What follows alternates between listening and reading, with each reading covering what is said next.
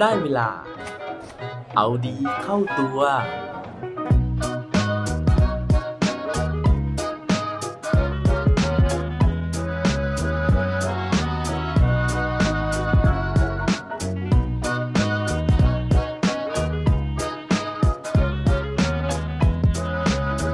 ทำไมชาวสแกนดิเนเวียถึงมีความสุขที่สุดในโลก สวัสดีครับ พบกับผมชัชวานแสงปรีดีกร และรายการเอาดีเข้าตัว รายการที่จะคอยมามันเติมวิตามินดี ด้วยเรื่องราวแล้วก็แรงบันดาลใจ เพื่อเพิ่มพลังและภูมิต้านทานในการใช้ชีวิตให้กับพวกเราในทุกๆวัน ช่วงนี้นะฮะผมก็จะ พูดถึงเรื่องราวจากแถบสแกนดิเนเวียเยอะหน่อยนะครับ เพราะว่ากำลังอินจากการที่กำลังหาข้อมูลเพื่อเดินทางไปท่องเที่ยวในประเทศเหล่านี้นะฮะซึ่งหลังจากที่ได้หาข้อมูลนะครับ นอกจากสถานที่เที่ยวต่างๆ แล้วเนี่ยก็ยังพบเรื่องราวที่น่าสนใจนะถึงแนวทางในการใช้ชีวิตของคนที่อยู่ในประเทศเหล่านี้นะฮะคือไม่ว่าจะเป็นเดนมาร์กนะฮะสวีเดนหรือว่า ประเทศฟินแลนด์นะฮะประเทศเหล่านี้นะฮะขึ้นชื่อว่าเป็นประเทศที่มีคุณภาพชีวิตค่อนข้างดีนะฮะแล้วก็หลาย ๆ ปีเลยนะครับที่หนึ่งในประเทศเหล่านี้นะฮะหรือว่าแทบจะทุกประเทศนะฮะในแถบสแกนดิเนเวีย จะต้องติดอันดับประเทศที่คนเนี่ยมีความสุขมากที่สุดในโลก ก็เลยลองไปดูนะฮะว่าเขาใช้ชีวิตกันยังไงครับแต่ละประเทศเนี่ยเขาก็มีแนวคิดในการใช้ชีวิต แตกต่างกันนะฮะ อย่างวันนี้เนี่ยผมอยากจะพูดถึงหนึ่งในประเทศเหล่านั้นก็คือสวีเดนนะฮะ ประเทศสวีเดนเนี่ยเขามีการใช้ชีวิตที่เรียกว่าลากอมนะฮะ L A G O M นะครับ ซึ่งเป็นหนึ่งในรากฐานการใช้ชีวิตของคนในประเทศสวีเดนมายาวนานมากๆเลยนะฮะ ซึ่งหลังจากที่ลองศึกษาดูนะฮะผมรู้สึกว่า ปรัชญาการใช้ชีวิตแบบลากอมเนี่ยมันมีความคล้ายนะครับกับเรื่องของปรัชญาเศรษฐกิจพอเพียงของประเทศไทยเรานะฮะแล้วก็เจือเจือด้วยปรัชญาแนว how to ทิ้งนะฮะของพี่เต๋อนวพลนะฮะ นั่นก็เพราะว่าการใช้ชีวิตแบบลากอมนะครับเขาเชื่อว่าจริง ๆ แล้วเนี่ยมนุษย์เรานะฮะเรื่องเงินเนี่ยมันเป็นปัจจัยที่ส่งผลต่อความสุขจนถึงระดับหนึ่งแค่นั้นเอง เพราะว่าคนเรานะฮะคนจนกับคนรวยเนี่ยครับพอมีเงินจนถึงระดับหนึ่งนะฮะเขาบอกว่าความสุขเนี่ยมันจะติดเพดานแล้วนะครับคือถึงแม้ว่าเราจะมีเงินมากกว่านั้นเนี่ยเราก็จะไม่ได้มีความสุขมากขึ้นแล้ว แต่ว่าคนเรานะฮะจะมีความสุขมากขึ้นจากปัจจัยอื่นๆซะมากกว่า ซึ่งลากอมเนี่ยเชื่อว่า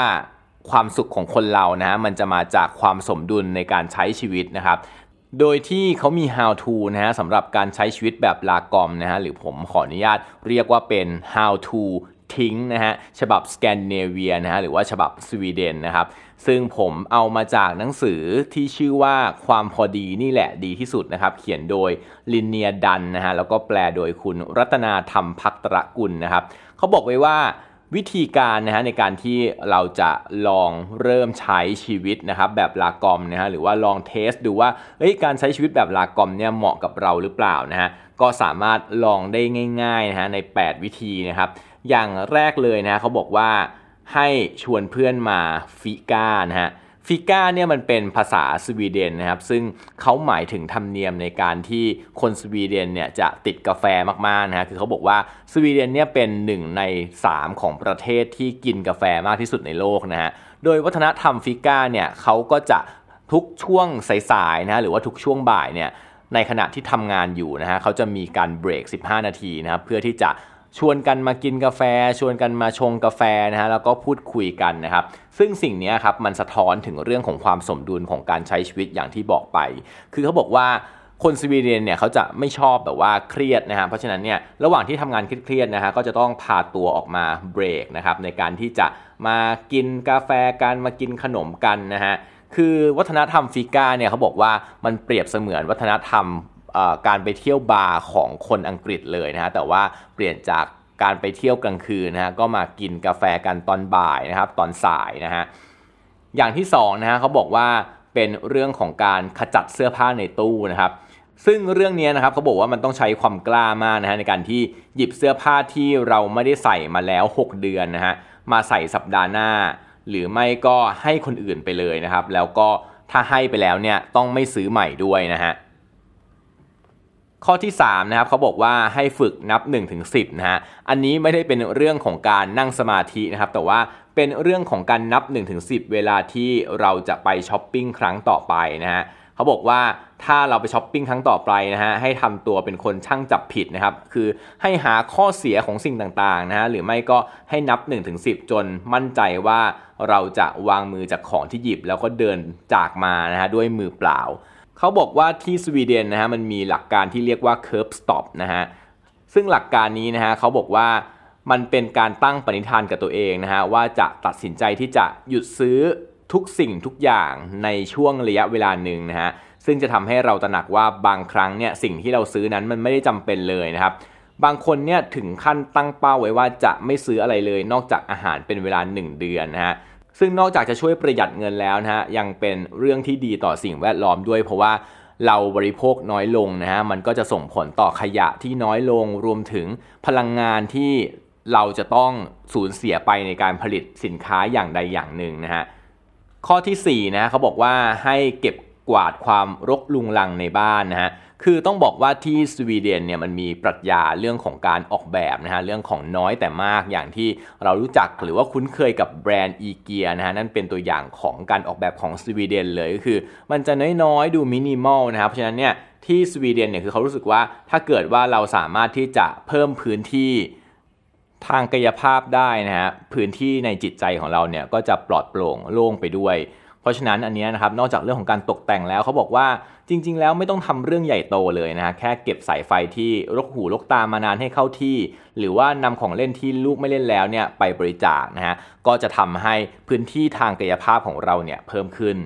ข้อที่5นะเขาบอกว่าให้ลองกิจกรรมกลางแจ้งใหม่ๆนะครับเพราะว่าลากอมนะเขาเชื่อว่าความสมดุลของชีวิตนะฮะมันจะเกิดจากการที่เราเนี่ยกลับไปสู่ธรรมชาติบ้างนะฮะออกไปทำกิจกรรมกลางแจ้งบ้างนะครับ ไม่ว่าจะเป็นการเก็บอาหารในป่านะฮะว่ายน้ำในทะเลสาบนี้เป็นชีวิตของชาวสวีเดนนะของคนกรุงเทพเราอาจจะยากหน่อยนะฮะหรือว่ามีเรื่องของการสร้างปราสาทหิมะด้วยนะฮะเขาบอกว่าในกรณีที่เลวร้ายที่สุดนะฮะถ้าเกิดว่าเราไม่สนุกกับอะไรเลยนะครับอย่างน้อยๆเนี่ยมันก็ยังดีที่เราได้ออกไปแล้วก็สูดอากาศบริสุทธิ์นะครับข้อที่6นะฮะก็คือ เรื่องของการอาสาช่วยเพื่อนบ้าน เขาบอกว่าที่สวีเดนเนี่ยความไว้เนื้อเชื่อใจเนี่ยเป็นเรื่องที่สำคัญนะฮะแล้วก็เราสามารถที่จะไว้เนื้อเชื่อใจเพื่อนบ้านได้ด้วยนะฮะเพราะฉะนั้นนะฮะเราสามารถที่จะขอความช่วยเหลือนะครับหรือว่าอาสาเพื่อที่จะช่วยเหลือเพื่อนบ้านของเราได้นะฮะไม่ว่าจะเป็นเรื่องของการช่วยรดน้ำต้นไม้นะครับหรือว่าพาสุนัขไปเดินเล่นตอนที่เขาไม่อยู่บ้านนะฮะหรือว่าถ้าหากไม่ต้องการอะไรเลยนะครับ ก็ ขนมอบใหม่สักถาดหนึ่งนะฮะอาจจะช่วยสร้างความประหลาดใจ แล้วก็สร้างความประทับใจให้กับเพื่อนบ้านของเราได้ ข้อที่7นะฮะนี้ยังอยู่ในเรื่องของความสมดุลนะครับในการใช้ชีวิตนั่นก็คือเรื่องของการเลิกงานตรงเวลา คือที่สวีเดนนะฮะเขาเชื่อว่าการทำงาน overtime นะฮะหมายถึงการที่เราจัดการประสิทธิภาพงานของเราได้ไม่ดีนะฮะหรือว่ามีปริมาณงานที่ไม่เหมาะสมนะฮะ การที่เรากลับบ้านเร็วนะฮะสักครึ่งชั่วโมง 15 นาทีนะฮะอันนี้ไม่ใช่เรื่องผิดเลยนะฮะเพราะว่าเขาถือว่า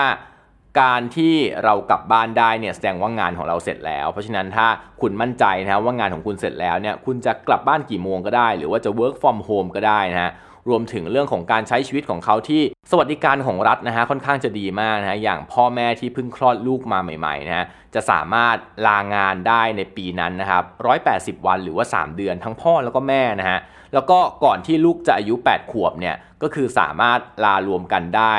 480 วันต่อคนนะครับและข้อสุดท้ายนะฮะก็คือข้อ8นะครับเขาบอกว่าให้สนุกกับ Free Duck Meet